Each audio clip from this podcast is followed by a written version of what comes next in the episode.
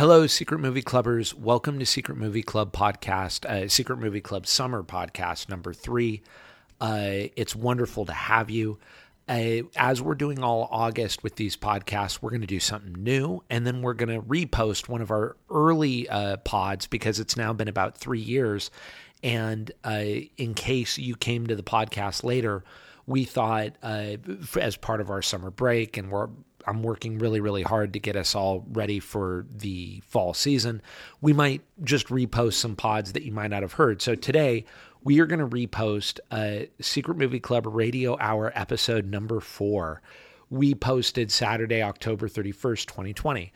Uh, and that first year we did the pod during COVID in twenty twenty, we also did radio hours uh, because everyone was at home and we wanted to do something creative, and we got this uh, all this amazing vocal talent. This is a full-on old-school radio hour that we did, uh, fiction of little horror shorts.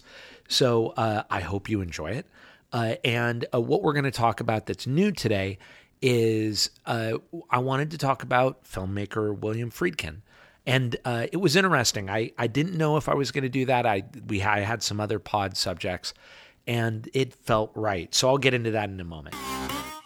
This week, uh, we start our secret series at the Secret Movie Club. If you take a look at our social media or you've joined our newsletter, you know what we're doing, but uh, we're doing our first ever secret series. So this is our secret series twenty twenty-three, and we are showing what I consider, and we've talked about off and on, I consider in total Uh, what we're showing, one of the greatest works of cinematic art of the last fifty years. It's forty-five hours uh, in total, and it spans mediums, uh, T V and cinema. Uh, night one is Saturday, August twelfth at seven thirty. We're showing the very famous pilot, then uh, the first and the second episode. Each episode runs forty-five minutes. And uh, I'm also showing the alternate ending of the European pilot. So hopefully for people in the know, you know what I'm talking about. But then next week, Wednesday is night two. We are showing uh, the rest of the first season. Then um, Thursday, August seventeenth is night three. We are beginning the second season. And there you go. And we have uh, many other events that aren't associated with the Secret Series coming up, including, please uh, stay tuned next week. Starting Monday, August fourteenth, we're going to announce some of our final events in September that we've been holding on to, our bigger events. Uh, we confirmed the thirty-five millimeter prints for a lot of them. One of them has an original score, a new score. Uh, so next week, we will announce those events. We'd love to have you. As always, you can write us at secret movie club, uh, community at secret movie club dot com. You can find out everything we're doing at secret movie club dot com. You can get tickets at Eventbrite, secret movie club dot com. As always, if you like the pod, if you like what we do, we would love reviews. We'd love likes. It does really help us. Okay, moving on. Today, I had a number of possible pod topics that I wanted to talk about for the new part of uh, this podcast. And at the f- sort of eleventh hour in the final moment, I decided, no, I am going to talk about Re- William Friedkin. Uh, Mister Friedkin, one of the, the most famous of the seventies filmmakers, just passed at eighty-seven. And uh, it, it put me in mind of a number of things. One is, I think we need to brace ourselves now that these filmmakers that a lot of us have grown up with, come up with, were idolized, were talked about, uh, we're now seeing their final works. Um, and uh, I don't want to get morose uh, or dumb about it. Uh, and someone like William Friedkin has a minimum of three to four stone cold classics to his name. French Connection, The Exorcist, Sorcerer, it has, for all intents and purposes, become a classic. Cruising is, uh, we, we did a defend this movie. You can hear about it, but many people are ardent defenders of that, consider that one of his best. And To Live and Die in L A, that's five movies I just named. Um, And on top of that, he's a really interesting figure because he he continued making movies to the end of his life. He made movies in the eighties. He made movies in the nineties. He made movies in the aughts. He made uh, movies in the last thirteen years. When it came time to record this, I thought to myself, I, I actually got to meet William Friedkin. I um, got to interview him for two hours uh, when I was a U S C undergraduate. And I'll tell that story in a moment. And he was the nicest man to me. Um, he, he was one of uh, the nicest interviews that we did. I'll get into that. He was a total mensch, and uh, he was hilarious. He was he was great to listen to. Uh, he called me Chris the whole night, and he would rub my shoulder when he would make when he was making certain points. We were sitting in two chairs next to each other, and he'd like put his hand on my shoulder and be like, "Chris, that's a good question." And he'd rub my shoulder, and I'd be like, "Why is he calling me Chris, and why is he rubbing my shoulder?" But he, he would, I got it. It was like, you know, like a moment of connection. Uh, and he only did it like two or three times. And and it was a mensch. He was a mensch the whole night. Um, so I, I thought, you know, in honor of Mister Friedkin uh, and that night, uh, and and just because of everything that he represents, uh, I wanted to to talk about him right now. There are many filmmakers that if they didn't make another movie, there is one or two of the movies that they made that changed the game forever. I love pop culture, uh, and and so I actually, when I say that, I mean that as, as a kind of highest praise, something that so seeps into our uh, collective and public consciousness that there are references to it all the time that we don't even know about. It almost becomes like the Bible or Shakespeare, and William Friedkin is one of those directors. He directed The Exorcist. Interestingly, for whatever it's worth, my favorite Friedkin is French Connection. Um, I I am obsessed with French Connection. Uh, that's the one that I love. Uh, Exorcist, I really, really admire. And uh, I'm going to talk about it just a, a bit. And then after that, I'm probably, the, the other one that I'm a huge fan of is definitely To Live and Die in L A. Uh, I'm an L A native. I love that movie. It's got that dope car chase where they're going on the wrong way on the one oh one. And it's got Willem Dafoe, uh, and Friedkin does all his Friedkin weird stuff in that, but I think it works. Like I remember he shoots from behind Dafoe and it's a woman, and then uh, he shoots in front of Dafoe and it's Dafoe, and you're like, why'd he do that? Uh, but but it, it works. It's great. Um, but The Exorcist, you know, you, you could argue that French Connection ushered in uh, a new era of a kind of gritty, anti-heroic police procedural. But it really was part of a number of uh, like-minded movies at the time. Uh, Steve McQueen in Bullet. In fact, Friedkin has said that the car chase in French Connection, which is one of the all-time great car chases, was him trying to outdo uh, the Bullet uh, car chase. So you've got, you know, you've got Sam Peckinpah uh, around the same time doing movies like Wild Bunch and The Getaway. You've got um, uh, uh, Sidney Lumet doing movies like Serpico. Uh, which I think was a year or two after French Connection. But uh, there really was a anti-heroic police, cops and robbers genre, and I feel that there were a number of contributors to it. The Exorcist, on the other hand, even though it was based on a novel by William uh, Peter Blatty, uh, but Friedkin directed it, and I think really what's crazy is that he directed this New York police uh crime thriller, and then he goes to this horror movie, and uh, I'm sure everyone's seen The Exorcist, so I don't need to recapitulate it, but essentially it deals with uh, a young girl uh, played by Linda Blair who uh, seems to get possessed by the devil, and her mom, Ellen Burstyn, ha- does not know what to do, uh, and all the doctors, everything, nothing makes sense. All these, this phenomena happens that no one can uh, make sense of, and ultimately uh, Jason Miller and Max von Sydow, who are priests, come to perform an exorcism. And uh, the movie, when it came out, if you ever get a chance, you should YouTube the contemporaneous video that people shot when that movie came out. People were passing out in the theater. People were throwing up in the aisles. People were screaming and running out of the theater. There had never been a horror movie that had gone for the jugular like uh, The Exorcist did. And, uh, you know, there's so many things now that we take for granted, but uh, just hearing these foul things come out of a little girl's mouth, uh, seeing her head turn around three hundred sixty degrees, seeing her throw up, projectile vomit onto somebody. Uh, the there were these flash cuts of, of demonic faces. Uh, things happened to characters you did not see coming. I mean, it really is uh, a iconic and textbook way on how you want to make a horror movie that uh, really truly scares the pants out of, off of people. There were definitely horror movies before then that were amazing. Uh, and I love tons of horror movies that come before The Exorcist. And and they don't even need to be compared to The Exorcist. They're, they're some of the greatest horror movies ever made. I mean, Night of the Living Dead was made like four years before The Exorcist. There's there's never really been anything like it before or since. And so if William Friedkin never did anything else, he did The Exorcist, and he fought those fights. And uh, he he was the one who made those decisions to, to get that graphic. Uh, you know, interestingly, after The Exorcist, uh, there are a few filmmakers from that era, and I think that Friedkin is one of the interesting ones, along with Peter Bogdanovich, who their greatest movies were the ones they made very early on. Uh, Peter Bogdanovich did Targets, Last Picture Show, What's Up, Doc, and uh, Paper Moon, all at the beginning of his career.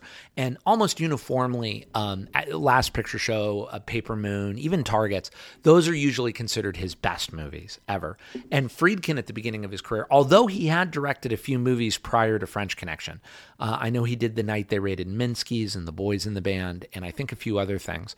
Um, but uh, French Connection and Exorcist, really, whenever you're going to do a ranking of Friedkin's best movies, certainly some people might want to, uh, you know, go a different route. And they, I've I've seen some people put Cruising as number one. Uh, I would not, but, but some people have. Um, but uniformly, uh, Exorcist and French Connection are going to be trading the one and the two spot. Uh, nevertheless, Friedkin would go on Uh, after even after the movies that we just talked about, like Sorcerer, Cruising, To Live and Die in L A, he, you know, To Live and Die in L A was, I think, done in nineteen eighty-five, nineteen eighty-six. Uh, and uh, Friedkin will go on to direct movies for thirty more years. Um, he really became a kind of journeyman director uh, for quite a long time. Uh, he he directed some movies that have gained cult popularity after that, like The Gate, I think it's called. I've never seen it actually, but another horror movie about a gate to hell. Um, he did a Joe Esterhaus script called Jade. Uh, not that there are too many defenders of Jade, but uh, that was one of his bigger movies of the nineties, uh, coming after Basic Instinct. And uh, he did uh, The Hunted with uh, Tommy Lee Jones and Benicio del Toro in the early two thousands. And then uh, towards the end of his career, he made uh, two movies that actually gave him a, a bit of a late career resurgence. He made a movie called Bug with Ashley Judd. And then with the same writer, I believe, he made a movie called Killer Joe with Matthew McConaughey. And both those movies, direct, and Friedkin directed both those. And both those movies um, actually got some critical attention that the last twenty or twenty-five years of Friedkin's directorial career between To Live and Die in L A and Bug uh, did not really get. Uh, nevertheless, Friedkin, uh, he, we were here in Los Angeles. He was a raconteur. When I was nineteen in nineteen ninety-eight, I believe, I think that's right, nineteen ninety-seven, nineteen ninety-eight, Uh, I started with a friend at U S C Film School, Alex Garcia, a club called Screenings. And what we would do, and it's, that was really the the proto-er Secret Movie Club. And what I do is I'd show movies uh, either at the big theater, the Norris Theater, or the small theater, one oh eight. Uh, I show them all on film, and I'd try to get great filmmakers to come and talk about them. And uh, we were really lucky. And I really think it was because it was U S C. Uh, it, I'd love to tell you it was my my silky powers of persuasion, but I think it was that I would call and, and say, hey, I'm from U S C. We want you to come speak about a movie. And the filmmakers would, would say yes. And, and um, Friedkin was one of those filmmakers. And I asked him to come speak about The Exorcist, and uh, he said yes. And he drove himself. I know we had a drive on for him, but he, he like drove himself. He came into the lobby. I shook his hand. He was a totally nice guy. I think he he didn't really know exactly what it was going to be, but he didn't give me any attitude. He walked into one oh eight, which was the smaller theater. It was packed. Uh, I know we had maybe fifty, one hundred people there. And uh, he looked, he saw the audience. He didn't give any attitude. It's not like he walked around and be like, F this, or I thought there's going to be a bigger crowd. He was a total professional. He pulled up a chair in the front. I sat down, a nerdy nineteen-year-old kid, scrawny kid in my like bar mitzvah suit. I remember I always, like I still do to this day, I was in a suit. And I just started asking him questions. And then the audience asked him questions. And he told so many amazing stories, stories that I'm sure you guys have heard before. I remember he told this amazing story about how he got a, a actor Mercedes McCambridge to do the voice of Satan in Uh, Exorcist, and basically she asked to be tied to a chair, to smoke a bunch of cigarettes, to get drunk, and then to just let her rip. And Friedkin was like, yeah, baby, let's do it.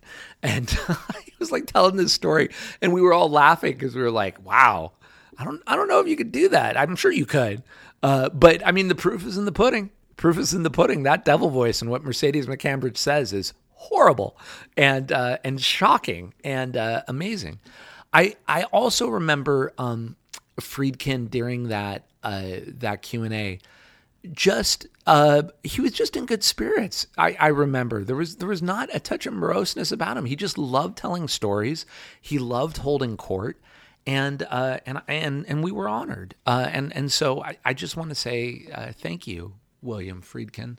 And uh, with Friedkin, I actually think it's interesting. I rewatched uh, Cruising.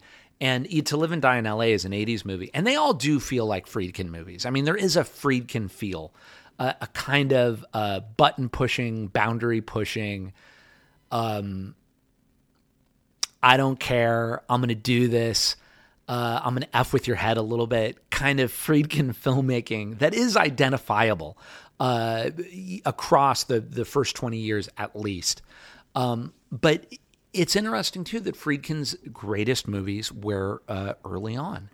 Um, and so ultimately, but he's also a survivor. He's also a lifer. Uh, you know, another interesting aspect of William Friedkin was um, there, there's been a long period. I don't know if it's going to end now with his passing. Um, but there was a long period where you could not show a thirty-five millimeter print of French Connection, uh, or you could not show a thirty-five millimeter print of Exorcist, although we did back in the day at U S C. So I think this was before, it was in the nineties, so it was before D C P uh, really took off. But um, Friedkin, once he had color-timed his movies, uh, he really insisted that you show them on D C P. And uh, there were notorious stories that if a rap theater around town tried to show something on thirty-five millimeter, that William Friedkin would show up and shut the screening down. And he would say, you either show the D C P or you shut this screening down. And I think his rationale, which is totally understandable, I know I've heard Ridley Scott is the same about Blade Runner, was that uh, the D C P is going to look the same. Uh, no matter what theater it plays. And it's going to be clean. It's not going to be chewed up. There are not going to be scenes missing. The film isn't going to break. The film isn't going to have faded. Uh, there's not going to be uh, just beat up, worn up emulsion and bass scratches. And so uh, Friedkin really just, he he went all in on digital, uh, like Coppola, interestingly. Uh, although Coppola is different on why Coppola went all in on digital, but nevertheless, Friedkin, uh, Coppola, they were of, uh, I, I think, a mindset of, hey, this is the technology now. I see the benefits of it. Uh, my movie can be seen by people all around the world, and it'll be exactly as I color timed it. And uh, so Friedkin, interestingly, was a huge proponent of digital and was happy to leave Uh, film behind, uh, at least as a finishing medium uh, and an exhibition medium. And I disagree with him on that.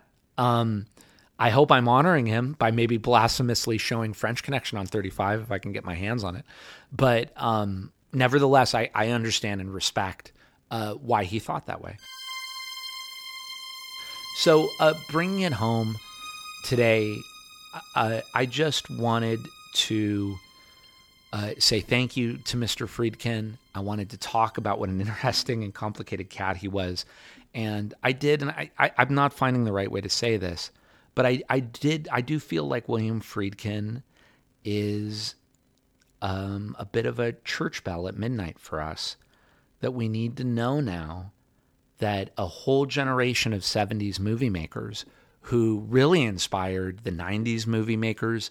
Really, you know, the seventies are often looked at as, at as the last great era of American cinema. Although I know the nineties uh, has a bit of that reputation, but I, the seventies, I think, year for year, pound for pound, movie for movie, uh, we tend, even in comparison with many of the great movies that came out in the nineties, and I love a lot of the movies, American cinema that came out in the nineties, um, the seventies, you know, produced, you know, we're talking about the era that produced Jaws, Nashville, Last Picture Show, French Connection, Exorcist, ta- I think I said this, Taxi Driver, uh, Mean Streets, um, you know, The Long Goodbye, MASH, uh, Harold and Maude, um, Shampoo, holy moly, Chinatown. You, you know, you, you just go on and on and on in the seventies. Boy, um, we're now, those filmmakers are going to start leaving us. And uh, we really have to think about what they did and the time in which they did it and what that cinema was in its context, how exciting it was. And God willing, harness that spirit. Uh, and and as William Friedkin and others leave their mortal coil and their spirit returns to the great, great creator, uh, God willing, we... Um, take some lessons from their spirit, and their spirit infuses us, and we make uh, exciting, truly exciting work, uh, and a new renaissance, a new era happens. So, uh, Mister Friedkin, in your honor, I hope uh, this is what happens, and thank you for the great cinema. Okay, moving on, uh, we are now going to move to uh, Secret Movie Club Radio Hour Episode Four. This is a uh, an actual fictional radio hour, an omnibus horror episode with uh, little five to ten minute uh, story segments. I hope you enjoy it. We did this October thirty-first of twenty twenty, and uh, we will see you next week for our next Secret Movie Club podcast. Uh, that'll be Secret Movie Club podcast number four. But here we go.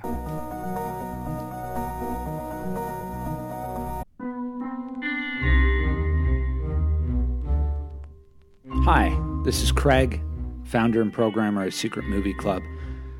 And today we were going to do Secret Movie Club Radio Hour Episode four, but a few days ago in late October, we received at our headquarters here in downtown Los Angeles an unmarked envelope. And that envelope was a flash drive, and on that flash drive was a single file labeled capital M D underscore, capital H H underscore, thirty dot F L A C. Not really sure what that means. So I just called the team and I told them, look, I know we did all this work on Secret Movie Club Radio Hour Episode four. I apologize. We're just going to, you know, put it in the archives maybe for another day. I'm just going to play this on Halloween. I really have no idea what's on it, um, which is really irresponsible for me to publicize it and throw it out on the airwaves. But sometimes you just got to roll loco, roll crazy, as uh, Secret Movie Club team member Edwin Gomez would say. So this is our Halloween trick or treat. We have no idea for you, the audience. I'm going to put it on. We're going to upload it. We're going to click on it. We're going to listen to it. I hope not at our own peril. So enjoy or absolutely abhor all caps M D underscore, all caps H H underscore thirty dot F L A C. And uh, if you have any comments about it, you can always write us. We may or may not read them. We'll probably read them. Enjoy.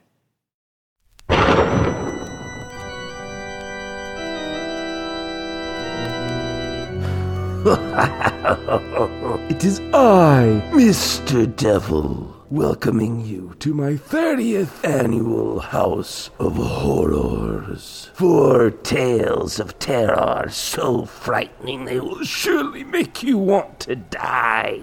So gather round, younglings, gather round. Ah yes, some people say I have a horror host job to support my gambling problem, but I like to say I have a gambling job to support my horror host problem. My therapist hates that one. Anyways, here's our first story, The Wheel. I got it all cleaned up. Sam motioned around the apartment. They had just had a housewarming party. It went very late. Uh-huh.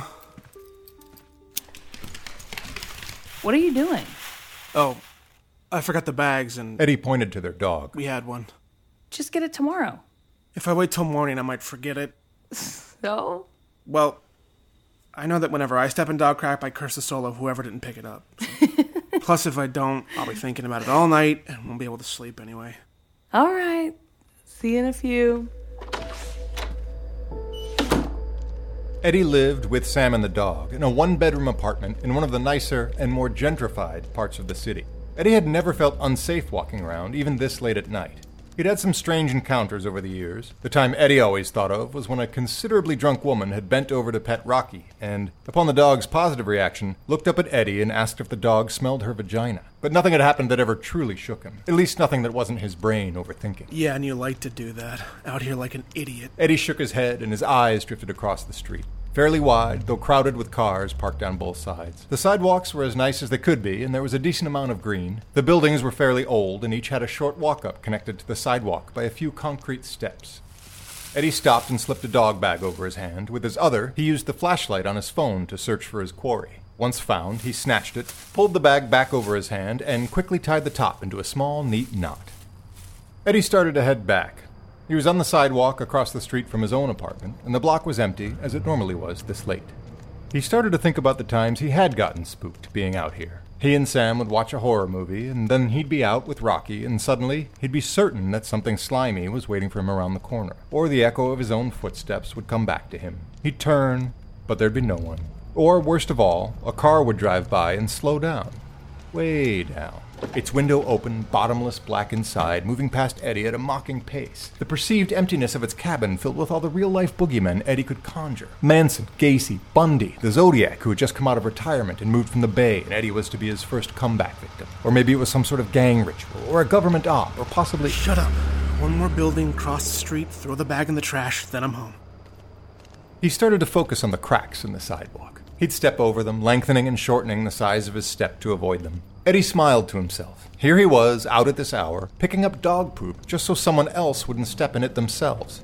What goes around comes around, he thought, visualizing a giant wooden wheel. And he had just taken something off it. He'd be fine. He was protected and almost home. He turned across the street and... Excuse me. Eddie stopped and looked.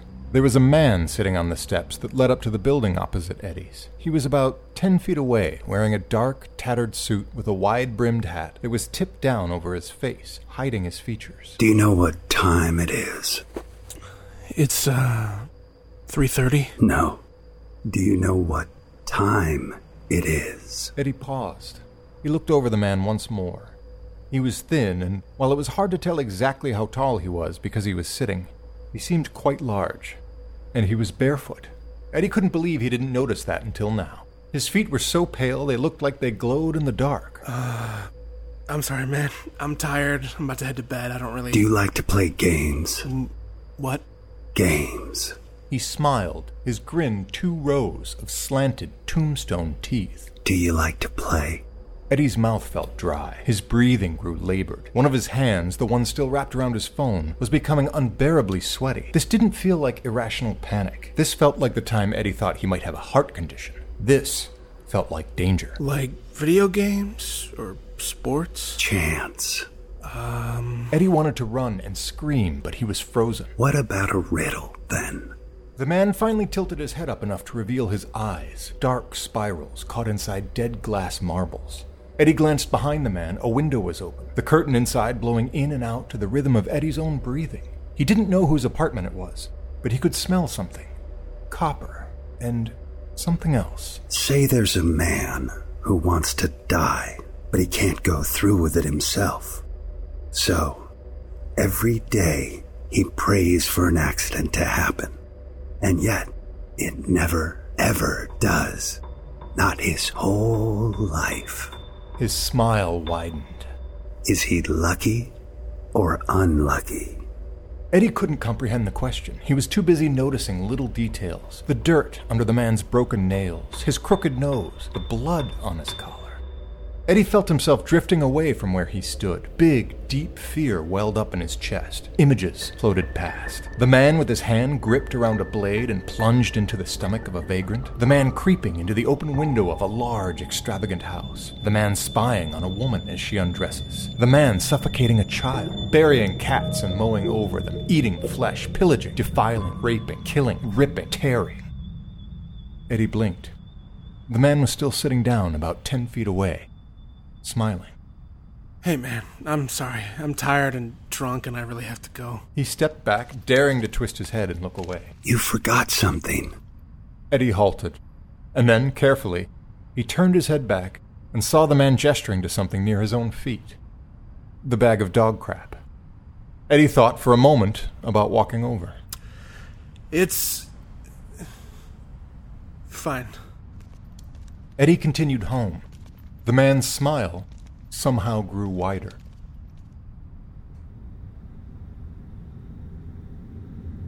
Eddie didn't sleep that night. He stared up at the ceiling, light reflections from a malfunctioning streetlight, arcing up over the top of his curtains, bounced across the old plaster, making an alien pattern. Eddie would never tell anyone about the man, though he was certain upon meeting some people for the first time that they already knew. Eddie turned onto his side. Sam and Rocky were cuddled up, warm and peaceful. They hadn't met the man. Not yet, at least. Eddie pictured the wooden wheel again, but this time color filled it out in alternating shades of black and red. It spun, a white ball insanely bouncing in and out of little slots created by the small wooden bits between them. But the bits weren't wooden. They were made of the man's teeth, and the ball, now the same ghastly yellow color, bounced across the wheel, making a sound like bones rubbing against each other. Eddie didn't know where it would land. He had no control. Never had it to begin with. He began to cry. I think I met that man once, out on international waters. It's probably all I should share about that. Well, here's something about the water I can share. It's our next story, The Sleeping Mariner. At first I thought they were messing with me, but I looked deep down into the water and something was definitely moving. Something big. The first underwater rumbling woke me. I was in the middle of a nightmare about my grandparents' backyard in Thibodaux. Woke up to another nightmare. Hit my damn head on the upper berth. Ready to cuss them all out. They had a habit of all gathering at the shift change to piss off the side. It was breakfast or dinner, depending on your shift. There were just nine of us. It was my damn right to take a nap instead of eat. Then the whole big rig rumbled. Great. Earthquake. Stumbled out into the hall. The damn smell of rust and decay and a decade of neglect had seeped into this relic of better times for drilling. Like arthritis. Like an old dog so crippled in the cold you just want to grab a shotgun and put it out of its misery. I guess that's what we were doing, putting this rig out of its misery, shutting her down. But no one was around. I stormed into the dining hall ready to tear them all a new one. I thought maybe the explosives guy, Rad or Rod or Ride or whatever that kid said his name was, had finally decided fire safety regulations really don't apply to the young. But no one was there. The remnants of the clown crew I got set up with was there. Plates, half-eaten eggs, cigarettes on the floor still smoking, ash in a long line like a dynamite fuse, vape pens tossed in the corner. God, that was weird. Didn't like that. And that's when the whole thing buckled. And I hit the floor and slid to the edge of the room. Into the girly posters Unicor in North Dakota put out of women I'd never meet, holding industrial equipment. I gathered myself, grabbed rail like I was grabbing my ass in a firefight, went low outside and looked over the edge into the deep swirling void, an abyss they call the Pacific. Peaceful my ass. The ocean is a gaping maw of blunt death and murder and fear. Nature at its best, without the hussy makeup of a man-made myth trying to add eyeshadow to permanent darkness. I hated the ocean. That's why I worked on it, to remind me what a horror show it all was, and to get away from people. I hated people. At least sharks have the good sense to be sharks. People prance around pretending they're angels, then sleep with each other's spouses. Rip off whoever they can. Whatever. Some French fop said we're insects devouring other insects in a trough of mud. Exactly. I'm sick even talking about it. Life isn't worth the air it's written on. And I thought these jokesters, these twenty-year-olds, and the engineers who were little better were messing with me. But I looked over the edge, and I saw it. Something huge, with slithering, huge moving arms the size of New York City blocks, wrapped around the columns of the rig. Squeeze, tear it, yank it. And the poor thing cried out, crumpled more, listed five more degrees and fell ten more feet. And I almost flew off, but I held that rail like I'd wrestled all my disappointments to the mat. That was my gift, or curse. Reflexes faster than my conscious thought. My body was always determined to keep me alive. Damn. At this rate, I had five minutes. I looked one more time and saw it, and my whole body froze in sudden, horrified, overwhelming shock, because it saw me. Its huge eye, bigger than some park, surfaced up out of that darkness and saw me, and it pulled again. I ran to the comm terminal. I just accepted things and acted on them. My mom wasted hours in prayer, and the cancer still took her at fifty. I'd rather talk to the mainland than get on my knees to chat with an imaginary friend. I grabbed the comm and spat out. Hey, pack drill. This is Operator Gus Broussard, badge number five four two zero. I'm on the Poppy. It's zero two one three. The rig is collapsing. We've got five minutes. Two minutes. Make it two minutes before total submersion. We need air vac support. ASAP. Over. Hey, pack drill. Put down the effing phone. Stop Instagramming or tweeting or... Hey! Pack drill operator Jacob Meisner, badge number six six six seven. Please make your way to your enclosed life craft and sound the alarm. The, uh, the alarm hasn't been... Oh, hell with it. They got the call. I saw the water rushing into the comm room. Sea level. I ran out again, but up this time. The whole rig was so far over it was like a fourteen-year-old puking at its first party. I wasn't going to take the slide. I'd claw my way up the ladder, but it was hard. The floor was all wet. I kept sliding back, grabbing rail. I knew I shouldn't look back, but I looked back. Some sensitive nerve-filled tentacle end of something so massive the mind couldn't comprehend it slapped the steel walls. I screamed, or maybe a scream didn't come out, but I ran back out onto the platform. I could see the lights of Santa Barbara five miles back. That's dirty sex of my life. In a Ramada by Wyndham of all places, Lucinda. Ah, hell. I didn't have time. Water was coming up over everything. I couldn't even grab a flotation device. There was an enclosed life craft twenty meters out. Then something came out of the water, encircled it, and crushed it viciously like a second-rate soda can. I couldn't even sound the alarm. What to do, what to do. Nothing was going to be topside in thirty seconds. The crane. Hell, I'd operated a crane. I could climb up to the cab. There had to be something up there, or maybe I could fire it up and plunge the hook right into this thing's leviathan eye, and send it back to the depths from whence it came. So I ran. I wasn't going to go out without a fight. So I climbed and I clawed and put this thing out of my mind. I scrambled up the crane ladder like a damn squirrel in winter. Got to the cab door, pull. Save me, please! Save me! It stung me! Wh- why didn't I you pull the alarm? Line. Where's the... It... Oh. You need to drop the oh, hook into its eye. Me. Into it its me. eye! Something is happening to me right now. Her skin was all oily and gray-green. Oh, Bile was coming out please. of her mouth. She lurched out at me to grab me, and I just fell back and slid back down that ladder like Jesus. Poor Fenny. I didn't know I had sympathy and mercy left in my shriveled old heart, but I did. Fenny was a new girl who had a bad relationship and just needed time. And look what God gave her. I was in deep water now, in with that thing.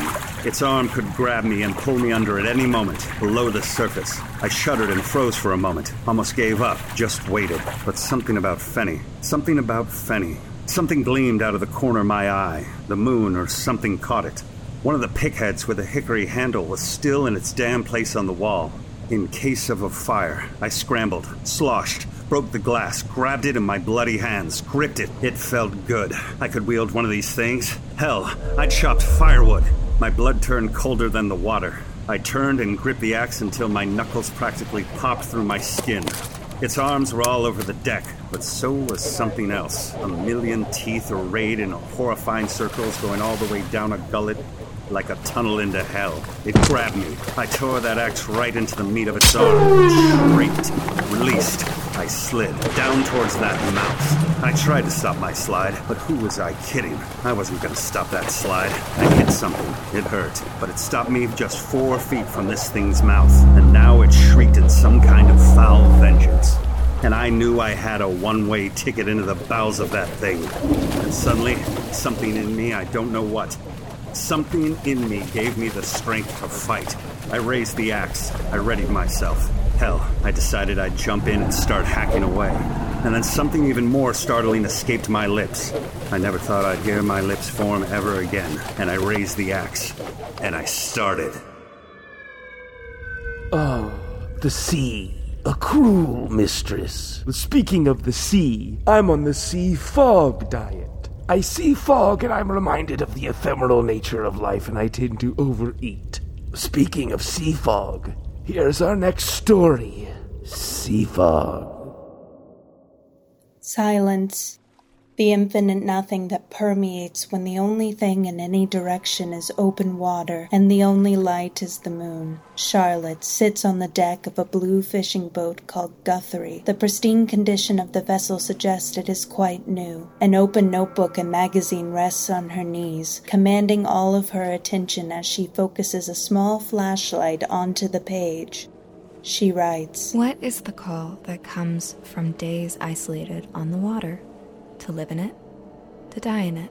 She looks up after a moment to take in the quiet before turning to two mounted fishing rods resting to her right on the side of the boat. The thin fishing lines occasionally catch the moonlight, pulled taut but undisturbed.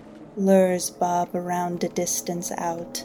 Returning to her reading, Charlotte picks up a pen and begins to make notes. The magazine article reads, "Charlotte Kinder and the War for Sustainable Fishing," with a headshot of Charlotte adorning the page. As she writes, the pale light on the water gradually unveils a dense rolling sea fog, slowly pushing towards the boat. Charlotte stretches her arm out in front of her face and for the first time takes notice of the fog, which continues to roll in. She writes in her notebook once more, "There's a heavy fog tonight. I can barely see my outstretched hand in it." She shivers and finally moves her notebook and magazine onto the deck of the boat before drawing her knees into her chest for warmth. A sudden plop as the fishing lure disappears underwater, hidden by the fog. The fishing rod begins to bend at the tip, jostling Charlotte as she quickly turns towards it.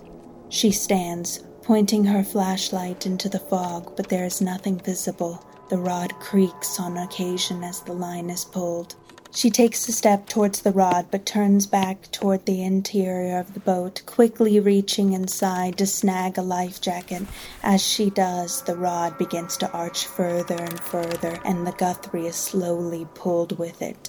Charlotte latches the top strap of the life jacket and grabs the fishing rod, shifting her weight, digging her heels into the boat, and attempting to gain control of whatever she's hooked. She fights with the unknown entity, but struggles to continue reeling in, seemingly stuck. She bends her knees and falls back onto the deck, sliding her feet into the railing and pulls with every ounce of strength she can muster. The line snaps. Charlotte curses under her breath. Lying on her back, she looks up to the sky, but the fog is so dense that not even the stars are visible. Reaching for her flashlight, she points it toward the area of her failed capture.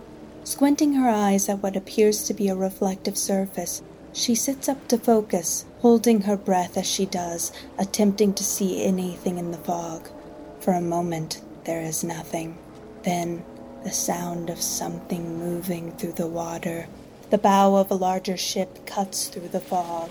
Before she can react, it collides with Guthrie, forcibly sliding Charlotte overboard. Charlotte gasps for a breath of air as she comes up from the water, quickly whipping around to get a clear sense of her location.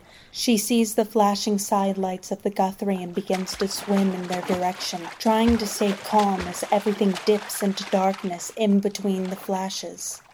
An object interrupts the swim, a backpack. Pushing it out of the way, she presses on, but notices a steel box floating in the ship's path. She swims towards it. A logo for maritime refrigeration adorns the side of the steel box, revealed to be a fish freezer by the blinking lights of the Guthrie that occasionally illuminate it. The freezer appears to be caught in a fishing net that's extending out from the ship. Charlotte spots another one ahead, the door swung open. Moving to investigate, she brings her face near the interior of the door. Scratch marks are everywhere inside, fingernail scratch marks. She pushes away quickly in a panic, continuing towards her boat. As she finally approaches, exhausted, She grabs the side of her boat and shimmies around to a position that lets her pull herself up. She quickly recovers her flashlight and moves to investigate the damage, leaning over the side. A nasty chunk has been removed from the stern, but the boat doesn't appear to be taking on any water. Focusing the flashlight into the fog, she searches for the other vessel before catching the faint reflection of its hull. She looks for a second before moving inside. Charlotte closes her eyes as she ignites the Guthrie's silent electric engines, breathing a sigh of relief as everything comes to life. She activates and focuses a small spotlight towards what she can see of the other boat before moving the throttle slowly forward. The ship comes into focus, but the deck is still obscured by the fog. There are no visible lights or signs of life from the other boat. Moving the spotlight over the hull, she spots the name Catoosa before catching the glimmer of a ladder resting on the side. She picks up her radio. Catoosa, this is Guthrie. Do you copy? She waits, squinting through the windows into the fog. She presses her hand down on the horn, honking it several times. Nothing. Catoosa, this is Guthrie. Do you copy? Again, no response. Charlotte thinks for a second. Pan pan, pan pan, pan pan. Coast Guard radio, Coast Guard radio, Coast Guard radio. This is Fishing Boat Guthrie. I've been involved in a collision with what appears to be a purse-seine vessel called Catoosa, who is not responding to my calls or horn. Please advise. A voice responds. Guthrie, this is Coast Guard radio. What is your location? Before she can answer, static emerges from the Catoosa's radio line. Charlotte feels her stomach sink. Catoosa, this is Guthrie? Nothing. Guthrie, be advised with current conditions. We will need additional time to locate you. Charlotte takes this in and snaps into action. Coast Guard radio, I will broadcast G P S location and emergency lights, but I am moving to board Catoosa to investigate possible distress. Charlotte does not wait for a response. She punches a few buttons on her controls and navigates Guthrie to become parallel with Catoosa, matching its slow drift. She grabs a waterproof bag and removes a first aid kit, rations, and a flare gun before taking a rope from the adjoining wall and moving outside. The ladder slowly comes into clearer view as Guthrie glides next to Catoosa. Charlotte carefully waits and times the throw, wrapping the rope around the bottom rings of the ladder and ties her end to a cleat. Grabbing the ladder, she pauses to get her bearings. She places a hand over each of her pockets, confirming her gear is in place, and with one final breath, she begins to ascend. Flashlight in hand, Charlotte steps onto the Catoosa. The steel frame of the boat creaks as it moves slowly through the ocean, large unseen equipment shifting in the dark. In the water below, the Guthrie's blinking emergency lights offer occasional moments of illumination ahead through the fog. Moving ahead slowly, Charlotte shines her flashlight from the floor to directly ahead of her in a deliberate pattern. She attempts to keep her breathing slow despite the unease in her stomach. Scattered equipment and netting litter the deck. All at once, the putrid odor of rotting fish hits Charlotte. She swallows hard, fighting the urge to vomit, and pauses for a moment against a wall. Shining her light forward, she sees a staircase and takes it upwards. Each step through the fog gradually reveals an open door at the top. Charlotte stands in the entrance. She attempts to mask the panic in her voice as she speaks. Hello? No answer. Cautiously, she moves inside. The open door has allowed the fog to enter the bridge. Carefully moving to the controls, Charlotte begins pressing buttons, looking for any method to restore power to the vessel, but she has no such luck. Catoosa is dead in the water at present. The bridge door slams shut behind her. Charlotte spins around, pointing her light at the entrance, but sees nothing. She holds her breath again, listening for any sign of movement. The creak of the ship is the only sound to be heard. Taking a brief pause to gather herself, she pushes on with careful steps, looking and listening for anything she can make out in the fog. At the door, she attempts to push it open with her back, staring into the bridge as she does. Taking another breath, she turns and kicks it open and quickly slams it shut behind her. Charlotte moves around the upper deck, gradually curving around the windows of the bridge until she finds another set of stairs leading up toward an observation deck. The deck is small and empty. She moves to look over the side and she finds the sea fog still obstructing her view. Removing the flare gun from her jacket, Charlotte points it into the air and fires. The red light of the flare ignites the sky. She looks for any answers in the deck below, but the fog still proves to be an obstacle. A massive crane appears slightly visible toward the bow. The crane is dramatically bent backwards, seeming to wrap around into the water, still holding a fishing net. As she looks, she spots a light moving slightly on the deck below her. She quickly moves back down the stairs towards it. Retracing her steps, Charlotte rounds a corner to the opposite side of the ship and spots the light once more. It moves gently from side to side, in time with the boat swaying. She approaches it and drops to her knees. Another flashlight. She picks it up to examine it. It's producing a more powerful beam than the one she's carrying, so she slides her own into her pocket. Making one more sweep of the area around her reveals more scattered equipment and the occasional dead fish. She takes a step towards the bow and the damaged crane. A cough, or something that sounds like it, echoes from Charlotte's left side. She turns to an archway that leads downward into the cabin of the ship. Hesitating momentarily, she moves down the stairs. It is pitch black in the cabin as she reaches the end of the stairs. The new flashlight penetrates the darkness and reveals a hallway with doors on either side. Approaching the first door on her right, she grabs the handle to open it, but stops as she hears the cough again, echoing further down the hall. Hello? She yells again. Hello? The slight, pained moan of someone responds. Turning her light towards the doors further down the hallway, she starts to move. She arrives at the stateroom door and pushes it open without hesitation. Her light finds a sickly-looking older man slouched on a bench. He puts his hands over his eyes to block Charlotte's light. My name is Charlotte Kinder. Can you speak? The man struggles to push himself upright. His left eye is swollen and dried spots of blood are spread across his body. His left arm appears limp. Sure. Charlotte places the flashlight on a countertop, facing it upwards to illuminate the room. She removes her backpack. The Coast Guard are on their way. Can you tell me your name? She places the first aid kit on the table in front of his bench. Lewis? That's a lovely name. Lewis, can you talk to me and tell me what happened? Absolute chaos. Oh, we've been stranded for I don't know how long. Did help not respond? We didn't call for help. Charlotte pauses for a moment at this response. She feels goosebumps on her arms. He stares at her. What did you say your name was? Charlotte.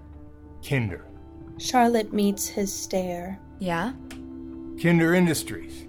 She watches him carefully, her movements tense. The very same.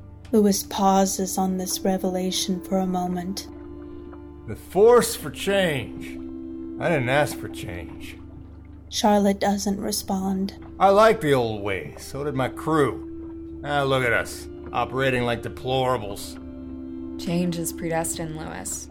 If you accept that, you can evolve with it. Either way, the world spins on without us. It doesn't matter what we do. He ignores her. You spend a lot of time alone on the water, Kinder. Lewis moves his attention to the window. Sure. Once I was all alone, I just kept hearing this call. I wasn't suicidal. I don't regret what we did. It was just an invite from the water. To live there or die there, if I wanted. So welcoming. I've gotten that invite, too. Lewis turns back to her. I think I'd like to be left alone, Charlotte Kinder. Charlotte studies his face. There's a calm around him. He adjusts his position to look back out the window again. Charlotte looks, too. There's no visibility, only the fog. But Lewis is transfixed by it. She quietly begins to pack up her things and moves back toward the hallway, but she pauses at the door. She reaches into her bag and removes some rations and places them on the table. After a moment of hesitation, she also removes the flare gun and reloads it. She looks at Lewis once more, but his focus is unbroken. Walking down the hallway, Charlotte initially leaves the remaining doors untouched, but as she arrives at the first door she stopped at before discovering Lewis, she pauses. She cracks it open slightly, shining her light in. Obscured from view is a bed with two lifeless feet hanging over the side. She closes it again and moves to the stairs leading to the deck. Charlotte stands facing away from the Catoosa on the front of the Guthrie, looking out into the fog over the open water. She closes her eyes. A moment passes and she steps back from the railing. Searching the deck, she recovers her notebook and magazine. She sits down and focuses her flashlight onto them, pin at the ready. She turns and pauses, focusing on the Guthrie spotlight still aimed in the general direction of the Catoosa nameplate on the hull of the large ship. Her attention returns to her notebook. Behind her, a row of windows on the Catoosa are revealed through the fog as the orange glow of fire lights up the interior behind the windows. Ah, the sea. A cruise. Didn't we already do this one already? Enough of this junk. Time for the really scary stuff. It's our last story. Night at the Club. On a dark and temperate night in the City of Angels, at an independent movie theater that will hopefully exist for a while, six men gather. And why are they there? Why are we here? Four of them stand around the front area of the movie theater, like where you get your popcorn. The one in charge, Craig, replies first. Well, there are two reasons. One, we need to make sure the place is safe. Another, Connor, who looks sleepy. Safe for what? From what? Safe for the all-night sleepover movie marathon we want to play here, and from the murderer who's been going around killing people during all-night sleepover movie marathons in Los Angeles. A third, Daniel, who we heard before. Listen, I'm not about to become fast food for some film freak. The fourth, Edwin, calmly. Wait, Daniel. I'm sure Craig has a reasonable explanation. Besides, we should wait for our other two friends, Casey and Steven, who are in the back grabbing drinks, so we can inform them of the situation as well. Thanks, Edwin. It's going to be okay. No one knows we're here. The second reason we're doing this, by the way, is because of this anonymous letter telling me that if me and five of my closest employees stayed the night at the club, we'd all get ten million dollars. Mm, seems fishy. ten million dollars each? If no one knows we're here, how could this properly test out the safety of the club? Damn, the power. Listen, gang, let's cut through the theater and check on the others. What a horrifying sight. Our two friends' dead bodies, mangled and twisted into a macabre tableau too terrible to describe. Let's get out of here. Maybe we should stick around and figure out who done it. We already did that. Maybe we're in a story right now. We did that too. Guys, I think we should listen to Connor. His knowledge of horror films, which I respect, leads me to believe he's the one with the right ideas. Thanks, buddy. And just know, if this was a giant monster attacking us, you'd be the only one I'd turn to. Now, let's just get out of here. The longer we wait around, talking, chit-chatting, shooting the breeze, the more opportunities this killer is going to have to strangle, or tackle, or shoot, or stab us. See? Like right then. That would have been a great place for me to get shot. Right after I say, or shoot, boom, a gunshot rings out. Or after I said the thing about getting stabbed, if I then got stabbed, man, what a doozy that would have been, huh? I'm sure glad that it didn't happen and that it won't happen.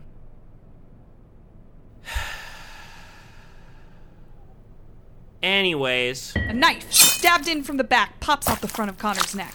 We should get going. This slice goes through his cheek. I think I'm still good. And this one takes off his nose. That one wrongly did it.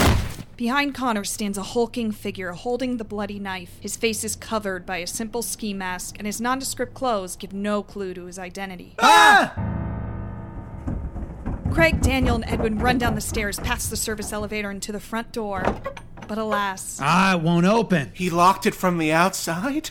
No, it's broken. Did you know? Yes, it's my fatal flaw, you see. I take on too much, and I'm bad at delegating.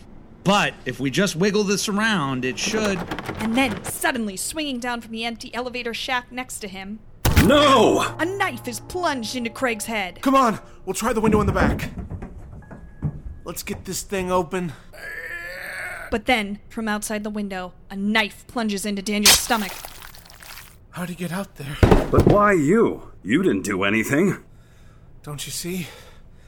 It's not about me. I can't be the final boy. It's you, Edwin. It was always you.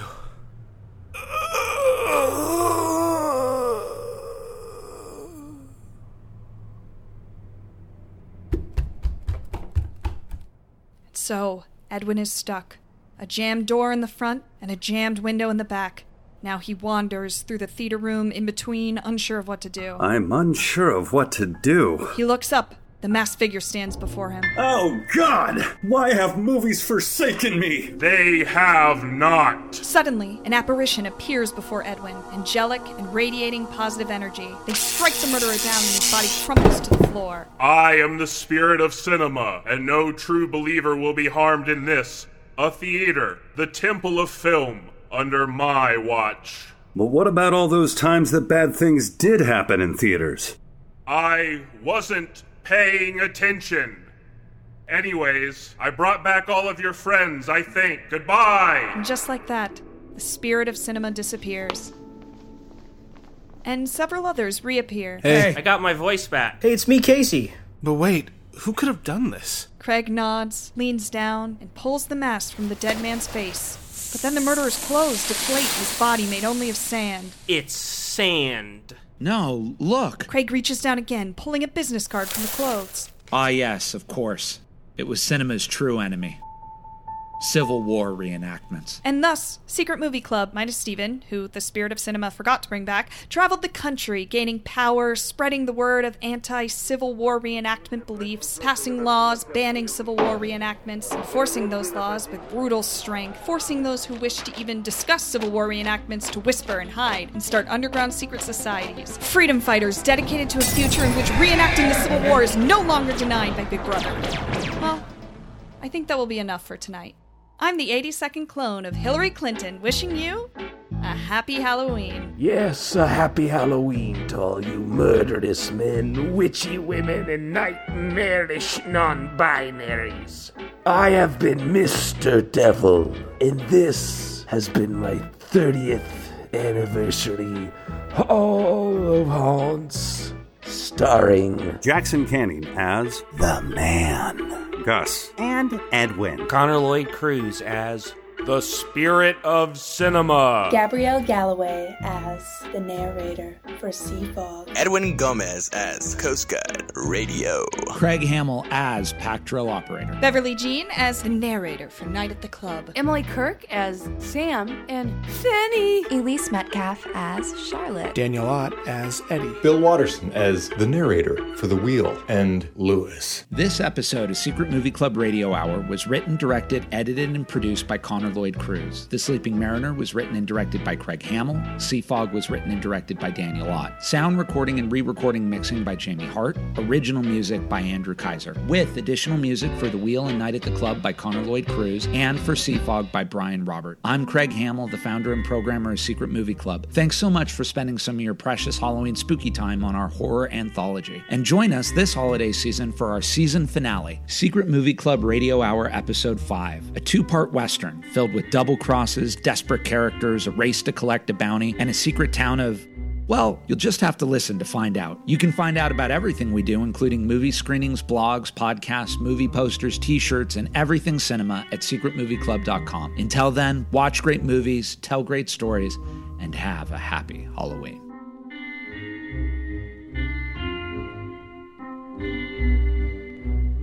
Craig, how's it going on your side? Is that, that boy still there? I mean, let's just record it, and then you can cut it, and I can re-record it if we need to. I don't know what these people are doing. I mean, they're literally, it's Fast and Furious eleven out here, so...